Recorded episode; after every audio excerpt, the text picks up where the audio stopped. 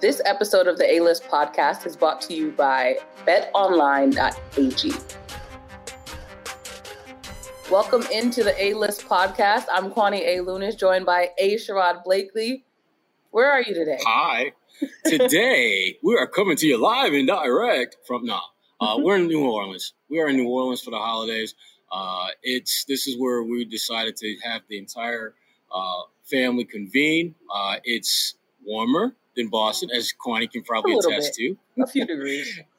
Yeah, and it's just something different. We never had Thanksgiving like in New Orleans before, and so it'll be interesting. That's a nice life hack. Lots of good food. Going to the warmer cities for holidays. Oh, yeah, I mean, low key, that's kind of like my plans going forward. You know, next year we'll probably do Christmas out west. That's the plan. So where out west remains to be seen, but it will be warm. And when I say out west, I ain't talking about no damn Vancouver. Which LA? Is a nice city, LA. LA is probably going to be the spot, but Vancouver, hell no. And I love Vancouver. I just don't like Vancouver in December. I don't think anyone wants to go there in December. Wait, before we actually get started, what dish are you most looking forward to for Thanksgiving? Look, I got to have my sweet potato casserole in some way, shape, or form. I got to have that. That's like the absolute, you can't have Thanksgiving dinner without that. And I'm a big stuffing fan too. I like stuffing. Stuffing's good. But, other than that, I can pretty much do with or without pretty much everything else on Thanksgiving. I don't even need turkey. I don't even need turkey. Oh, my God. I don't even need turkey. No. I can make it happen because, it's a low-key really good meat that I've had, not recently, but it's something I've had over the holidays. Cornish hen. Ooh, don't sleep. Have I had Cornish hen? I don't think I've had that. Oh, Kwani, we gotta broaden your palate a little bit, girl. I know that sounds delicious, though. Cornish hen is off the chain. Okay, but I can't get it right now because my mama is up in the Northeast and I'm down in the South, so I can't get that Cornish hen because she can kill the hen. My mom to do that. If you ain't had Cornish hen by now, your mama ain't doing that for you. Let's just be real. Mama ain't hooking. If mama got that in the skill set and she ain't flexed it yet, that means it ain't meant for you.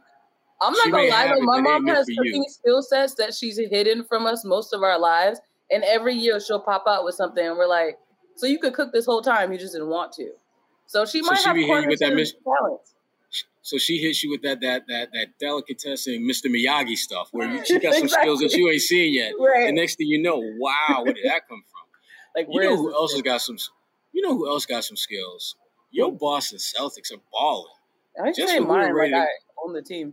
Just when we was ready to kind of put them, out to pasture for this season, and they ain't this, they not that. Look at them; they just like 3 games out of first in the East, 3-game winning streak. Only a couple teams in the entire NBA have won more games consecutively than they are right now. You were at their last game when they beat they beat the brakes out of the Houston Rockets, which is really not saying a lot because the Rockets are trying to do. Yeah, the Rockets are trying to do what bad teams tend to do, and that is lose with, a little bit of effort, but not great effort. Yeah. What did you see? What did you see in that Houston game that kind of stuck out to you? Well, the biggest factor was the fact that Jaylen Brown is back. We saw that. Mm-hmm. So that was a promising, I think, thing for the Celtics. Not sure if he needed to be back against the Houston Rockets, like you mentioned, but it was just refreshing to see him on the floor. And as you mentioned also, I think the team is finally getting back in a rhythm. Tatum's looking better as the games progress. And that's really what everyone wanted, for them to at least be able to see some improved growth. And I think hopefully that hiccup along the beginning of the season that we've been seeing is hopefully for them in the past. But the big thing that I'm seeing with them, and it's something that bothered me at the start of the season because I didn't understand why it wasn't happening more regularly, is their defense. I mean, that's really been the key to their success, the ability to defend at a high level, multiple positions. Guys have figured out how to play this help side defense that Ime wants, where there's a lot of switching. They finally figured out that doesn't mean you got to switch every damn time someone gets near your man. You actually want to stay attached to him as long as possible, but understand that if you are screened, if you are picked off, your teammates got your back. And they've done a much better job of figuring out how to really find that happy medium with that. Their defense right now is ranked 6th in the NBA, which if you'd have told anyone 2 weeks ago that this team would be in the top 10 defensively, they'd be like, yeah, top 10 for worst defenses, maybe, but not top six where they are now. And they're getting it done with a lot of different guys. And to your point about the Houston game, the thing that jumped out to me about that game was, because again, I'm watching this game on my computer, and the efficiency that their top guys played with jumped out at me. I mean, like Jaylen had 19 points, and he did that, I think it was like 23 minutes. And you had Tatum, who dropped 34 points in 30 minutes. You had Dennis Schröder, who I was concerned about how he would respond to being in a different role that we've seen in the last few weeks, where he was filling in for Jaylen. He had a nice game off the bench as well. And so the Celtics, it seems like the pieces are starting to come together. Guys are starting to figure out what they need to do to be successful. And when you start seeing that happen, this team becomes scary. This team becomes one that starts to live up to the potential that so many thought they had in them. But before everyone gets out their pom-poms and starts calling out for the duck boats to come, I still think this team has multiple levels that they need to get to in order for me to be confident that they could be like a top 3, top 4 team in the East. I don't think they're there yet. I thought at the end of the season, I see them anywhere from no higher than 4 to no lower than 7 in the East. And right now they're playing their way into being right in that range. But obviously if they continue to play like this, they're going to be a top 3, top 4 team. It's the East is starting to look that kind of wide open now, particularly with what's happening with Philadelphia. And also you're looking at Brooklyn, they got some issues. And so when you're top 2, and then Milwaukee is starting to kind of come around. And Miami is starting to fall back to earth a little bit. And so now all of a sudden you've got this kind of convoluted group of teams, you know, that are basically, you've got your top 7, top 8 teams that are like maybe 3 games apart from each other. So theoretically, you could go from 7th to top 2, top 3, just like that. So the ashy to classy syndrome could very well be embracing the Celtics, where they go from the back of the bus to the front of to VIP first class, just like that. I mean, it's funny you mentioned ashy, though, because KD has to be talked about at some point. But Wow. I didn't know where you were going to go with when you said ashy. Did you plan that when you said it? It crossed my mind, but I'm like, Kwani ain't going to see that. She ain't going to see that. But you did. Yeah. That's unfortunate. Look, there's a skin moisturizer commercial that's waiting for him to be like, look, we got you. Right. This is a perfect brand opportunity. And I don't ever want to put a black man down, but when you make them... You're about to put one down. No, I'm not. I really am not. I promise you. All I'm saying is that the amount of money KD makes, I think he should try to take into consideration his appearance a little bit more. Well, I'm not saying look like a superstar, you know, running down the runway, but, you know, lotion, combs, every once in a while. Maybe just for the holiday. Like literally, I just reached in my bag, just like that, and found some lotion. I got some moisturizer right here. I didn't want to show the brand name because we don't have sponsors for them. But, right, you know. Which is why I didn't show you the brand name. Right. But that's the point, though. I mean, we tend to recognize that. Listen, you want to go from ashy to classy always. Yeah. Whether we're talking professional or whether we're talking skincare, so you know. How do we see? This is quite. How the hell did we get on some damn? That's what podcasting is about, okay? I want to talk more about Jaylen's return. I was going to ask you about that. What'd you think about? Because I like the fact that he's back, but I believe he's listed as questionable for the Brooklyn game, and that to me is what I've been worried about, really from the very first injury he had this year, that we would get into a situation where. It's different than Kemba, where Kemba was on that load management program, and it is what it is. Jaylen is worse because he's not injured enough to where you have to worry about load managing his load. It's just that injuries and setbacks and soreness will it seems like they're going to impact him more frequently than they do other players. And so then he could literally go from having a game like he did the other night, get a day off in between, and then be questionable for the next game because of soreness that accumulates in a short period of time. And that, to me, makes it very difficult for this team to really be at its best, be the, as Brad Stevens likes to say, the best version of itself. Because as much as Dennis Schröder has looked good filling in for Jaylen, the best version of this team has Jaylen Brown in that starting lineup, not Dennis Schröder. And so I'm a little concerned that we're going to be seeing this pattern where He's going to have two or three good games, and then he's going to have to sit. And he's going to have another two or three games, and then he's going to sit for another two or three games. And then at the end of the season, you're going to look at his line, and he's going to have missed like 15, 20 games. And that makes it a little tougher to really develop the continuity that you're looking for and that you need in order to be one of the top-tier teams in the East. So I'm just curious what your thoughts are on just Jaylen and just his, in again, out again, in again, out again with the lineup. Makes me think about double touch. Oh, my God, yeah. I mean, that's a good analogy. But to your point, on Monday night in that game against Houston, there was a time during the game where Jaylen fell on his back. I think he just fell. It wasn't even anything generally concerning because players fall all the time. That's the nature of the game. But I do remember thinking when he fell and then he was a little slow to get up, the red flag automatically went up for me. And it was probably due to you and the way you've been so concerned about his injuries. I'm telling you. When you see someone fall like that and it may not be serious, you still get concerned because it's like a baby that you need to protect because if they fall the wrong way that they might not come back from it. We just got all the puns and just analogies today. Damn. Oh, and wrap him in bubble wrap, basically, and make sure he doesn't get injured because every time anything happens, it's like, oh, are you good? So when I see him fall, I sometimes think about the Jackie Chan movies where when they show the outtakes, where every time Jackie does a stunt and falls, you see 700 people gravitate to him. Are you okay? You okay? Right. Yeah. I feel like I want to do that every time I see Jaylen fall. That's your star. Because he really is a star. I mean, as much as we talk about Tatum, who's amazingly awesome, it's got all these different things going on. I mean, hell, I can't go to the grocery store without seeing a bag of them damn Jayson Tatum hot.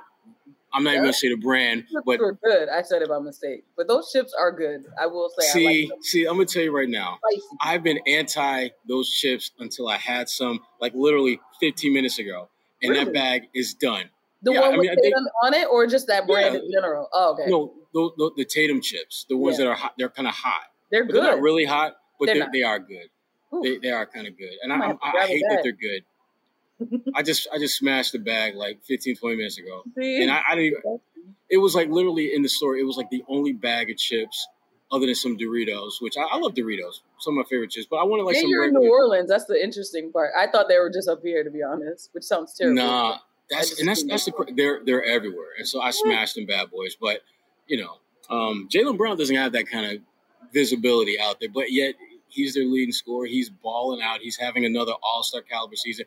But what's going to hurt him is what often hurts really good players when you talk about accolades, and that is availability. Because no one questions Jaylen's ability. It's his availability that's the issue right now. And I don't feel good at all about that part of his game, which again, it's something that I know he can't control per se. But that doesn't mean I should feel okay because he can't control it. In fact, I feel worse about it because he can't control it. I don't know how he's going to be from one game to the next. And as a fan of the NBA, as a fan of really good players, that's disturbing because I want to see Jaylen out there every single game. But I know without question that ain't going to happen. His body is not going to allow that to happen. And as time moves on, I find myself asking, is this going to get worse over time? Is, him, maybe missing a game or two now, is that going to look like 3 or 4 or 5 games next year? And 2 years from then, is it going to be a week and a half, 2 weeks? How is his body going to adjust or recalibrate in a way that's going to keep him on the floor for extended periods of time and not have it be something that you worry about? And for the Celtics, I mean, you already, you put a lot of money and time and energy and investment into Jaylen Brown. And I think he's more than worth it. Right now. Yeah. But again, the question is not about his ability, it's his availability. Yeah. And similarly, Robert Williams came back from that left knee in the same game.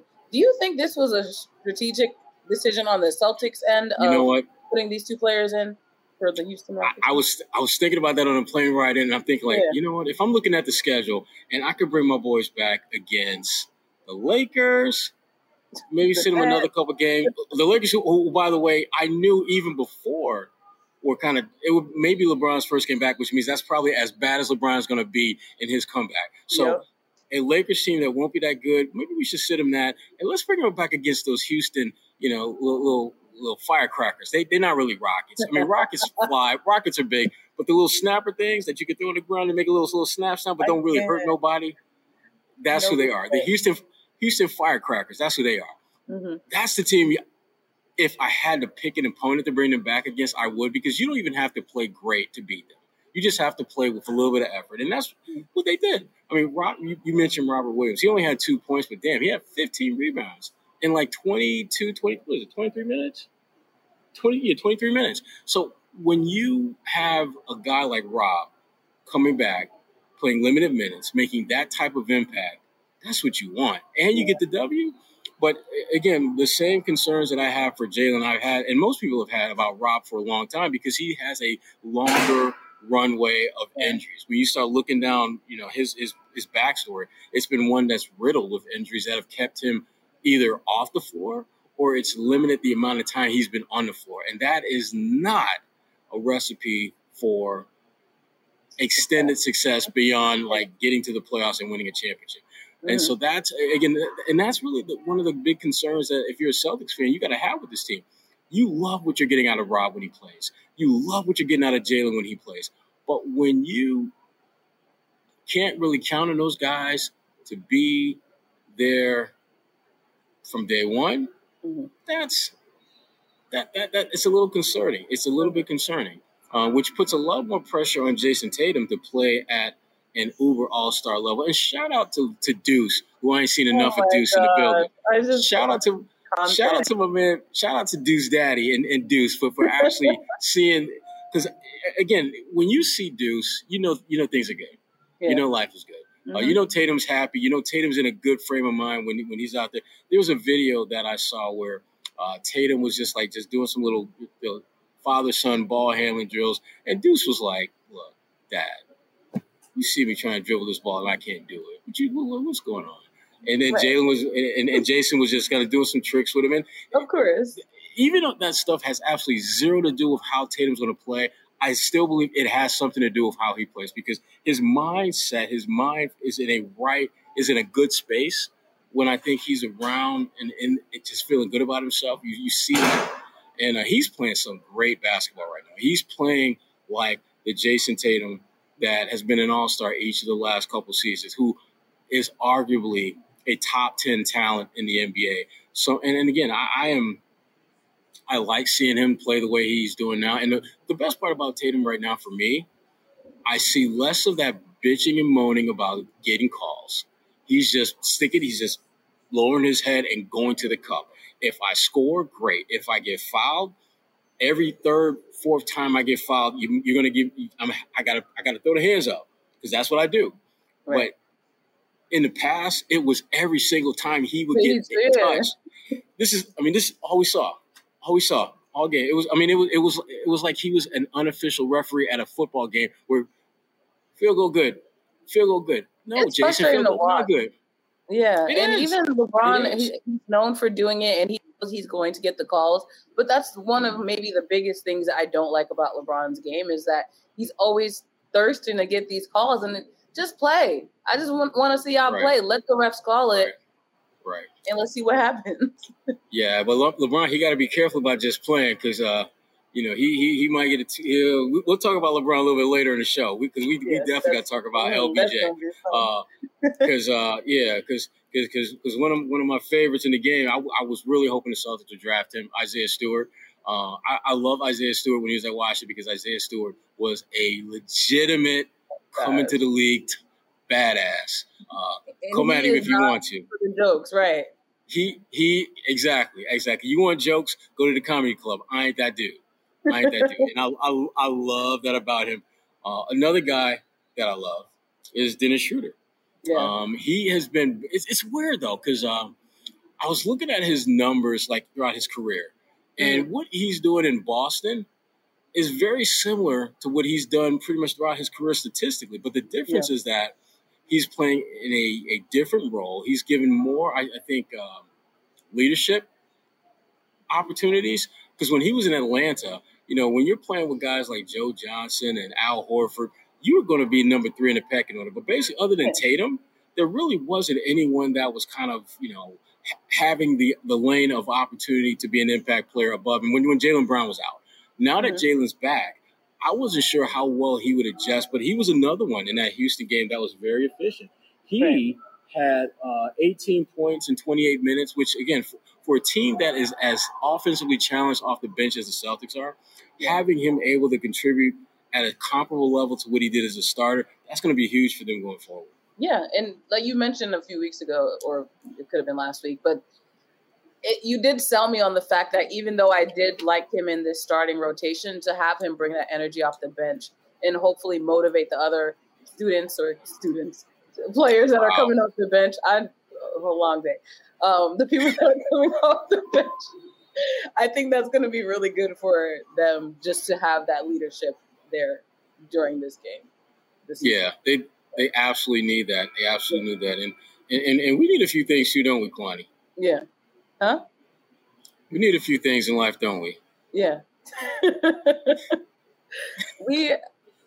So I want to give a shout out to our sponsor, BetOnline.ag. Yes, and it's Thanksgiving, and we all know what that means. Football is here to stay, and nothing goes better with football and turkey than betting. So BetOnline.ag, they have you covered for all the holidays.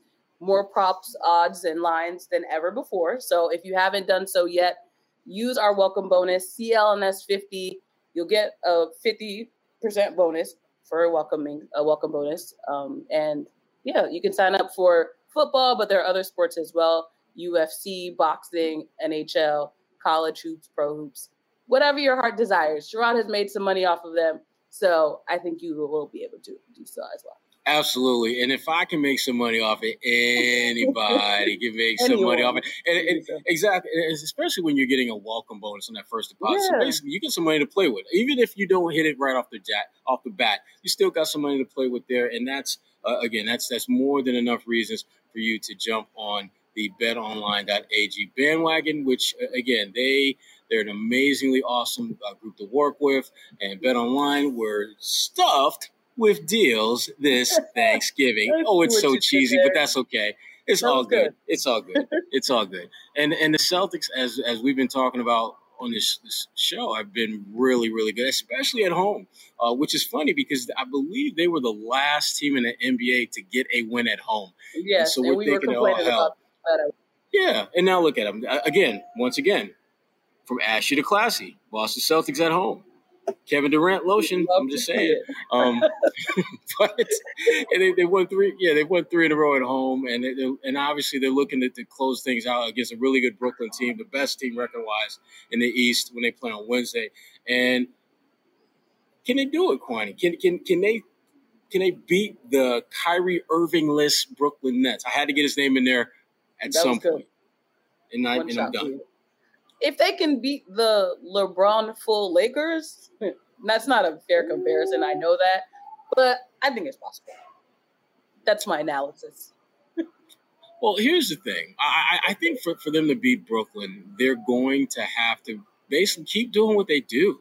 I mean, their defense has been really good. And it hasn't just been their ability to kind of guard their yard, like individual matchups.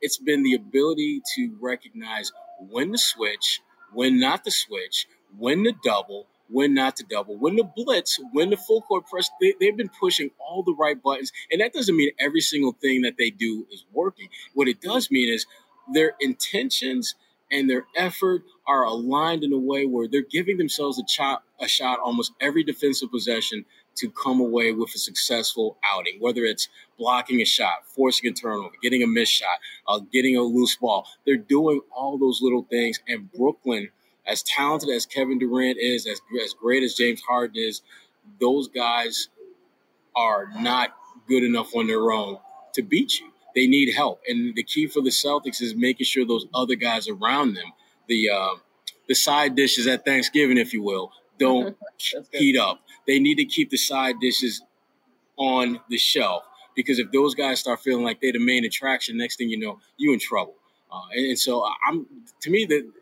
Everyone's gonna talk about Tatum and Durant in that matchup, which again, it is what it is. I'm more interested in seeing guys like Dennis Schröder and Josh Richardson, what they can do, because I do believe if you are playing a team like Brooklyn, you're going to need some of those guys that aren't your main attraction type guys to step up and be an impact player. To me, Schröder makes the most sense because of the position he plays and the way that he has been playing. But would not be shocked if your boy Grant Williams starts knocking down some threes, because right now he's been one of the better corner three-point shooters in the NBA, which is crazy when you think about his beginning in the NBA. Bro missed 25 straight from three. Yeah. And with all due respect to Grant Williams, I don't know of anyone at that level who have missed that shot that many times in a row. Don't know anyone, because typically, even unless it's like a 7'3" center who is taking like desperation heaves at the end of quarters, that's different. But Grant was actually just lining up, trying to make shots. So I give him a lot of credit for the way he's improved his game and has given himself a chance to help this team in a way other than just defense. Because him and I, we talked about it when he was out in Vegas for Summer League, and he was just there as a spectator, wasn't playing. Yeah. And he talked about how he wants to be more of a scoring threat when he's out there because he knows that Tatum and Brown, they're going to draw a ton of attention. And the only way this team can be successful is if those guys around them are making themselves a threat. And he's done that. And teams still aren't respecting him.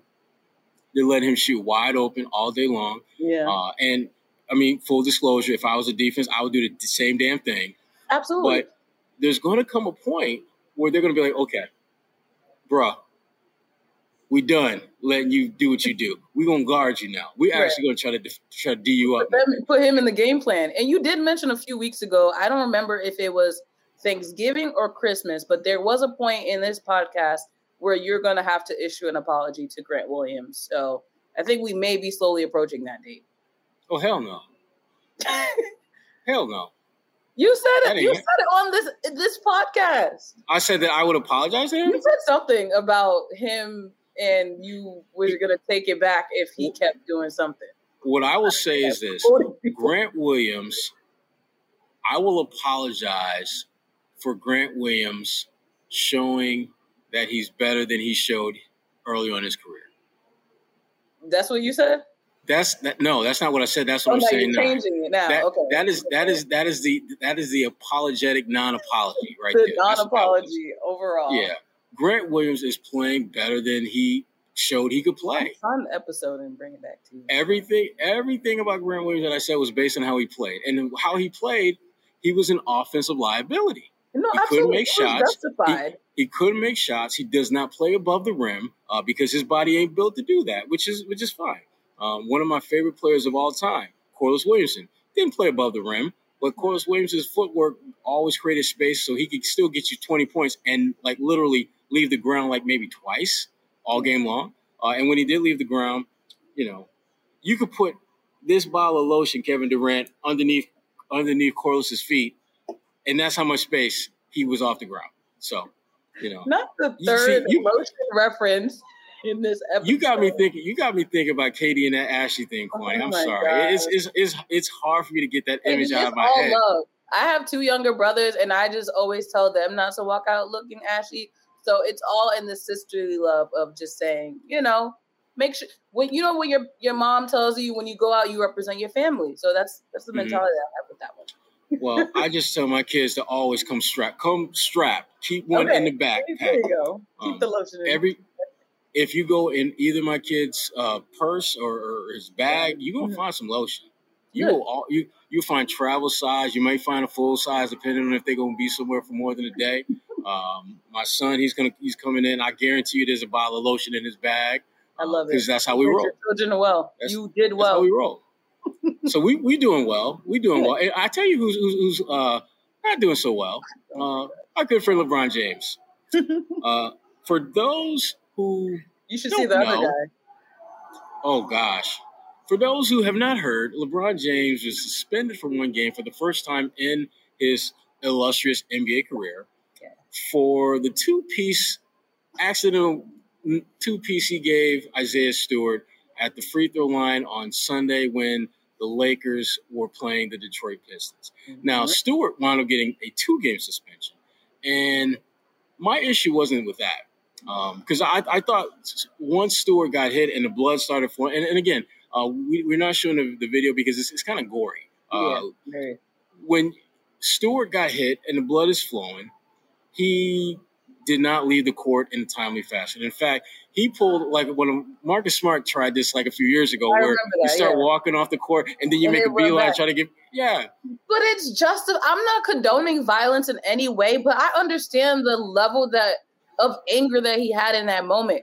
Not only did you just get hit in the eye to the point where you're bleeding, it was by LeBron James, and you know he's untouchable in the league.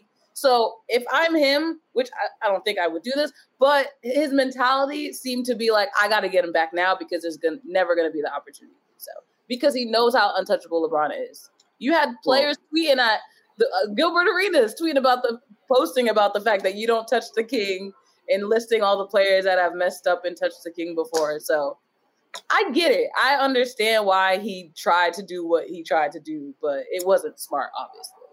It wasn't smart, and you knew, and I knew that he was going to get more time. I thought he was going to get the same amount of time as LeBron, and I thought LeBron was going to get 2 games, not 1.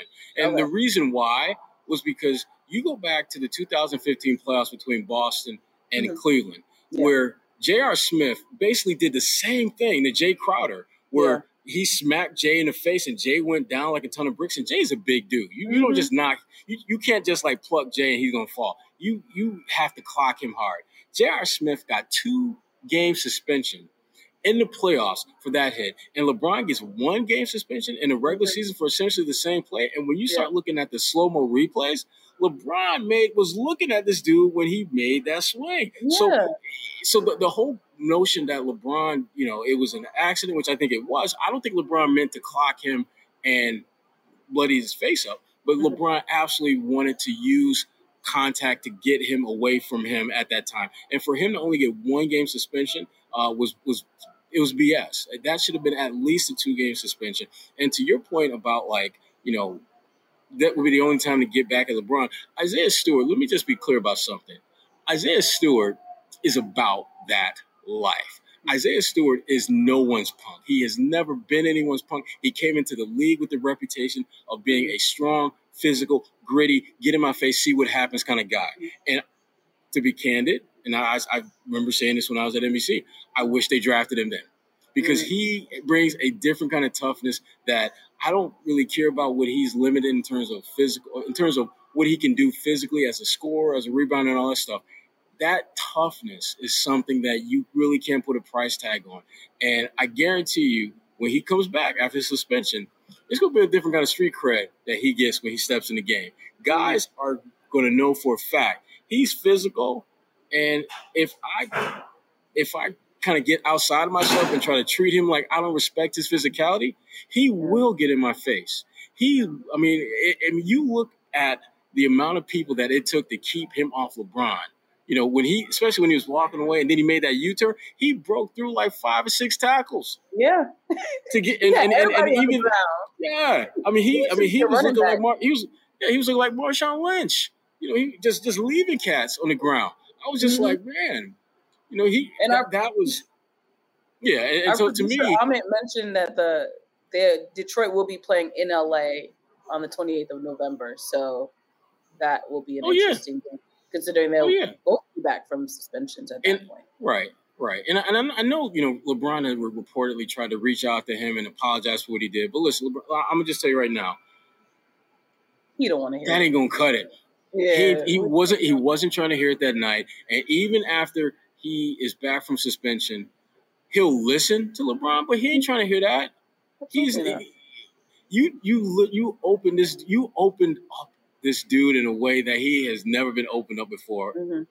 And his instinct was what I think most of us who've ever been in competitive sports would be.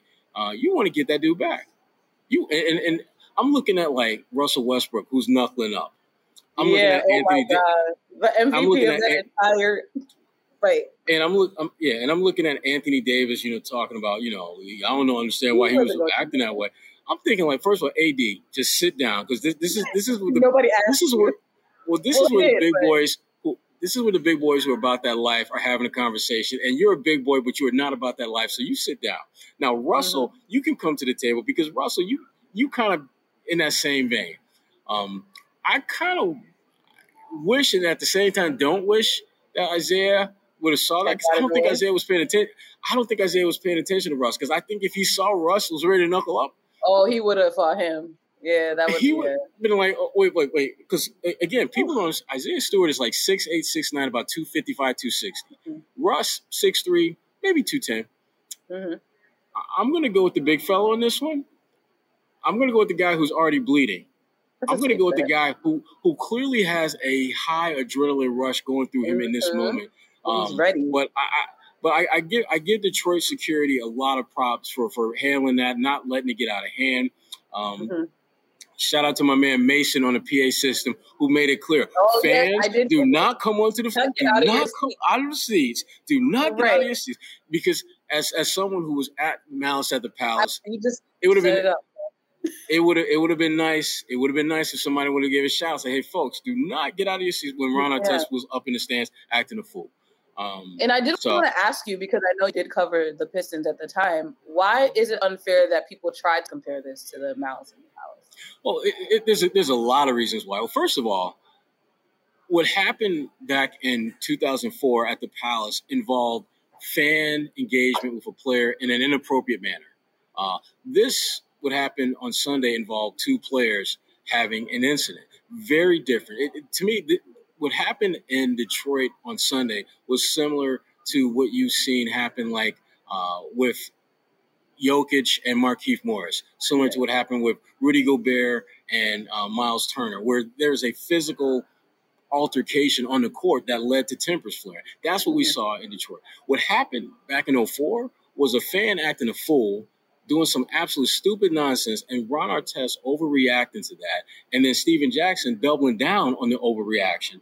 And the next thing you know, you got fans on the court who they weren't trying to fight the Pacers players. They were trying to get a check from the Pacers players. Like the one dude that squared up with Jermaine O'Neal, the best thing that could have happened to him in his life was that Jermaine O'Neal slipped. Because when Jermaine O'Neal threw that punch, had he not slipped, that guy probably would have been in the hospital and he may have died. Because Jermaine is 6'8", 245, 250 at that point, and he had the arm all the way coiled back, all the way. So he was coming with full body force, and he was angry, and he had adrenaline rush going on as well. So anyway, very different situations. The only thing that was somewhat similar was the fact that it was on the Detroit Pistons' home floor. It wasn't even on the same damn floor, because back in 2004 they played in Auburn Hills. Now they play downtown Detroit. So it wasn't even in the same building, but I can see where some people from the outside would draw comparisons, but again, the two were very, very, very different. And thankfully, security handled it much better. We're more prepared, I should say, to handle something like that than they were back in 2004. Mm-hmm. It's good to know history so you don't repeat it. For real. I tell you who's trying to repeat a little history, and they actually want to repeat it and then revamp it, is them damn Phoenix Suns. Listen. When they started the season, I think they lost like either two of the first three or three of the first four games. And I'm thinking like, oh, Lord, here we go again. One hit wonders. Right. Chris Paul, he did what he made it happen last year. But, man, look, they're coming back to earth. They're not that good. And now they are balling out. Phoenix Suns right now I think they're a better team than Golden State. And we'll talk about Golden State in a little bit. But I think they're a better team because they have the benefit of experience. They have the benefit of, to be candid with you, the edge and antsiness of not getting that chip last year when they had a great opportunity against the Bucks. There's no question that is motivating these guys in a big, big way this year. And they brought the band back together. And the band plays well. Devin Booker is as good a shooter as he is, and he's one of the better ones in the NBA. His defense has been low-key stellar this year. I've seen him he's had games where he has shot like crap from the field, and yet you're watching him play, and he's getting blocks at the rim, he's deflecting passes, he's doing so many of the little things that often get overlooked when you talk about great players. And Chris Paul is just doing what Chris Paul does. I mean, everywhere Chris Paul is like, he's the walking Midas touch. Everywhere he goes, gold follows, success follows. I think at one point last year, I know in Phoenix, they had won more games, obviously, than they did the year before he got there. But his teams averaged something like 8 or 9 more wins the year he gets there compared to the year before he got there. And so when you talk about like 8, 9 wins, I mean, that's You're talking about going – yeah, if you're at like the – let's say you at the very bottom of your conference, you're looking at home court advantage if you can make an eight – if you can win eight more games than you did the year before. Chris Paul has had that type of impact. And, I mean, he to me, he's the ageless wonder. I mean, we talk about LeBron and how great LeBron is, and he is. But LeBron is at a point where you're starting to see the wheels slow down a little bit, just a little bit. He's still a great player, but he does not have that. He's just not the same as he was like 3, 4, 5 years ago. Chris Paul can play like crap for three quarters and then in the fourth quarter become the best player on the floor. And he has done that consistently throughout his career. We're seeing it now in Phoenix. There have been a couple of games where they look dead in the water, and the next thing you know, he coming up, you know, looking like, you know, I mean, just that dude. And so I think Phoenix is the best team. Now, obviously, when you got Steph Curry around in the Bay doing Steph Curry-like things, yeah, Golden State's going to be their threat. But, man, Phoenix, that's the team I'm rocking with right now. Underrated is the wrong word because it's overused, but do you think Chris Paul gets enough respect? Well, I think Chris Paul gets enough respect for a guy who's never won a championship. And that, to me, that's why I think when you talk about his level of respect, you always have to put it in the framework of, has he achieved the greatest of all achievements, which to me in the team sport is winning a championship. He hasn't done that yet. Yeah. Now, he's come close. Last year he came very close to doing that. And so that's good, but you haven't done it. And until he does it, I think there's always going to be a little bit of he's really good, but he hasn't won a championship. But when you look at his play, you look at the impact that he's made on every team he's played for, you look at his records, you look at his stats, Chris Paul is one of the greatest players to have ever played in the NBA. And he may very well go down as the greatest player. If he doesn't win a championship, he may be the greatest player to never win a championship in the NBA. He's been that impactful on the league. And the thing I like about Chris Paul is that unlike a LeBron, unlike a Michael, unlike a Kobe, his impact hasn't really revolutionized the game. He's just a great player.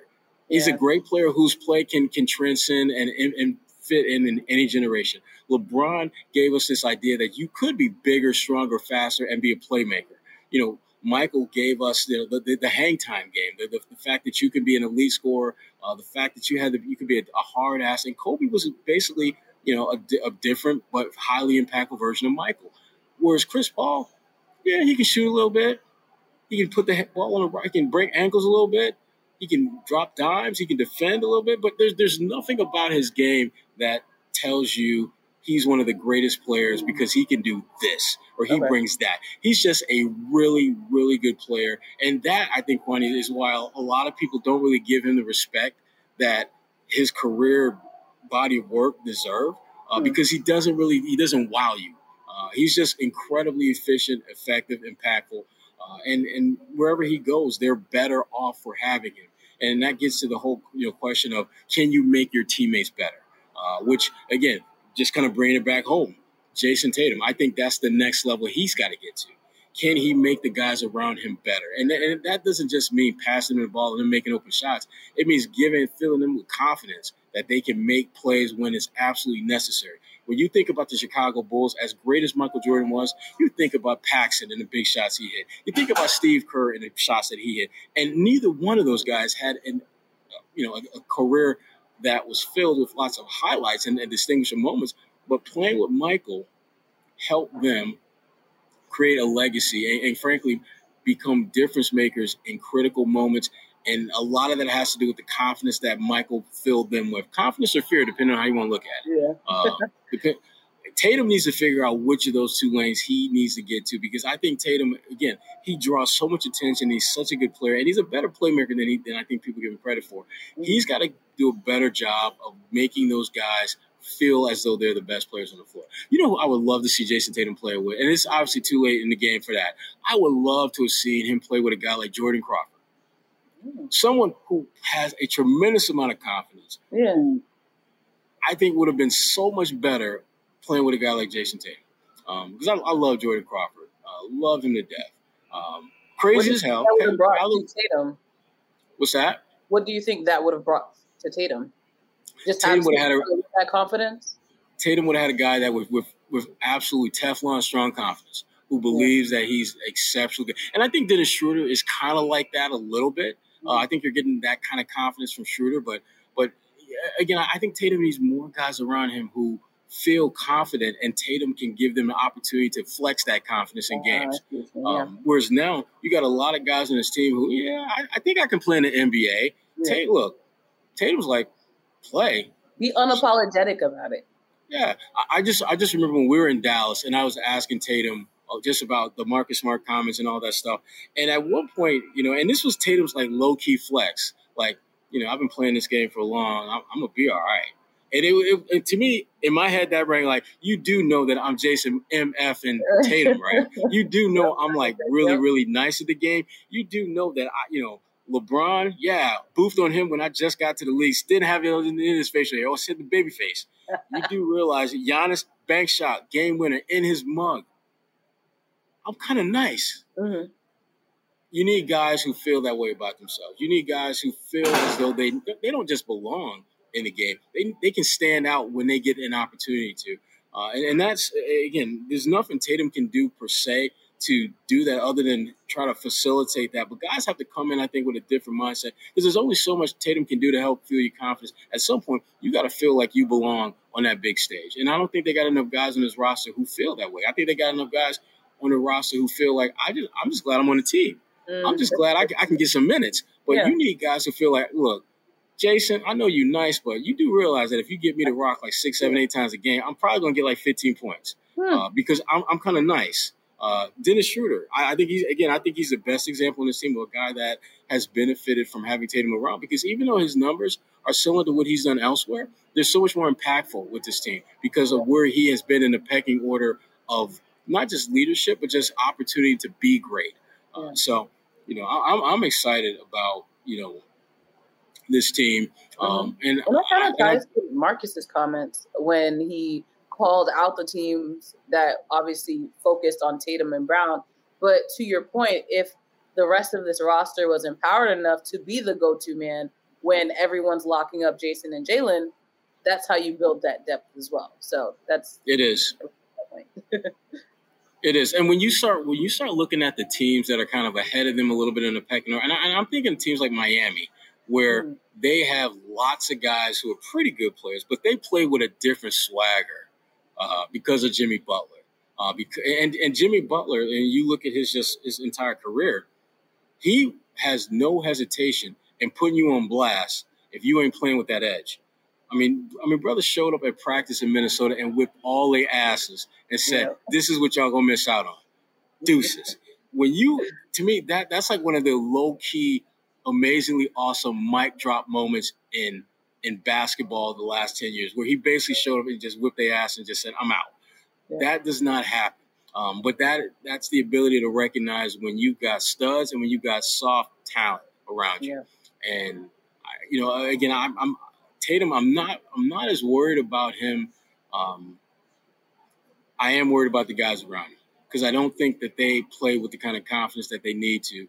And I'm also worried about him and Jaylen, not so much working well together, but figuring out how to better play off each other, because it feels as much there's too much of them looking more like a relay team, where if one's got the baton, that means the other one is standing around waiting for the baton to come back around to them. Whereas they need to be a little bit more like, there's that runway space where you're exchanging a baton where both of y'all are running. They need to have that type of synergy. Yeah, because right now it's just basically like, okay, Tatum is running, here you go, Jaylen, and then Jaylen takes off. But there's rarely any connectivity between what they do, and they have to get better at that. And they will, because I think both of them are just adjusting to the new roles that they have, where Jaylen, he's like, he's putting up numbers and he's making an impact, but he's still viewed as kind of the number two. And Tatum, you're the number one, but you're not really giving the type of leadership that the number ones typically give. And so how can each of you get better at what you do? And I think that the main thing is to play together. You just got to play more together. But the problem with that, and we talked about this earlier, is Jaylen.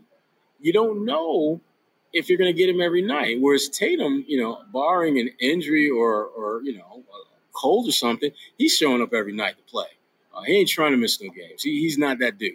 And Jalen, unfortunately, has got some help. Has had like kind of different little health hiccups here and there that limit how much he's going to be out there. So they need to play more together. And I know they've had a lot of success on the same team, but in the roles that they have now, where they're the number one and number two option, they really haven't had long-term elite success getting deep into the playoffs in those roles. And so, I'm looking forward to seeing how this season progresses, because what I'm seeing right now, they're trending in the right direction, but we still got another 3/4 of the season left to be played. So, I mean, it's a great start. Nice to hit that first turn doing well, but you still got another three more to go. Time to grow. Time to grow. And time to go, almost. Yeah. What have you been up to at your jobs? You know what? I'm glad you said jobs. Well, for working on a couple things for Bleacher Report, I can't get into now, but I'm actually finished up a story on Ebony and about something that we were talking about today, LeBron James, and the incident with Isaiah Stewart, and just how, for a league and for a player who talk about equity and fair treatment, his punishment completely goes against that. It was not fair how he was treated. To me, it was an example of what NBA privilege looks like, and it ain't pretty. Yeah, there's no way that he should get half the punishment of the guy who he basically bloodied up, and half the punishment of a player of lesser stature, J.R. Smith, who basically did the same thing you did. So again, it undercuts the league's whole, we want to make the world a better place, and we need to have more equity. Well, you can't even be equitable with your damn own players. So, got that coming. And obviously, doing my thing at BU, teaching the next generation of knucklehead yahoos out there. My kids love them to death. But what you got, Kwani? The final segment in the local lowdown in Roxbury specifically, because the local lowdown is not ending, aired on NBC 10 on Tuesday. So if you didn't get to watch it, you can head over to NBC10Boston.com, click on the Hub Today tab, and check out the feature that I did on a local boutique that you can spend money on Saturday. It's actually Small Business Saturday, the day after Black Friday. So is it? Okay. Giving your local businesses some love, even if it's not in Rockford, elsewhere. No, I'm writing that down so I don't forget. Small Business Saturday. Oh, okay. Yeah. Because I'm in New Orleans right now, and there's like 1,000,000,001 small businesses that I will absolutely look to frequent, and it won't always be taverns and bars, because there's plenty of those. They get the hook up all season long, so I'm gonna take a pass on them this Saturday. Yeah, yo, what you know about that, Kwani? I know a little something. Yeah. You don't gotta drive through. There's something you can just walk up. That's just craziness. I just could not imagine. Yeah, that would never happen in Massachusetts. Yeah, no, never, ever, ever. Look, one final shout out to BetOnline.ag. They've been showing us love, so if you haven't done so already, show them some love on social media at BetOnline.ag. And like I mentioned, use our code CLNS50 for that 50% off welcome bonus. You won't regret it. And you'll get some extra cash for the holidays. It's a win-win. Exactly. And there's nothing wrong with a little extra cash for the holidays. And just to reiterate Kwani's point earlier about Small Business Saturday, definitely support your local businesses. I mean, there has been no segment that has been impacted greater by the pandemic than the small businesses, who already from the very beginning have a small window of runway to work with as far as setbacks economically and things like that. So definitely show them some love this Saturday. I know I plan to, and I know Kwani will as well. And that's it.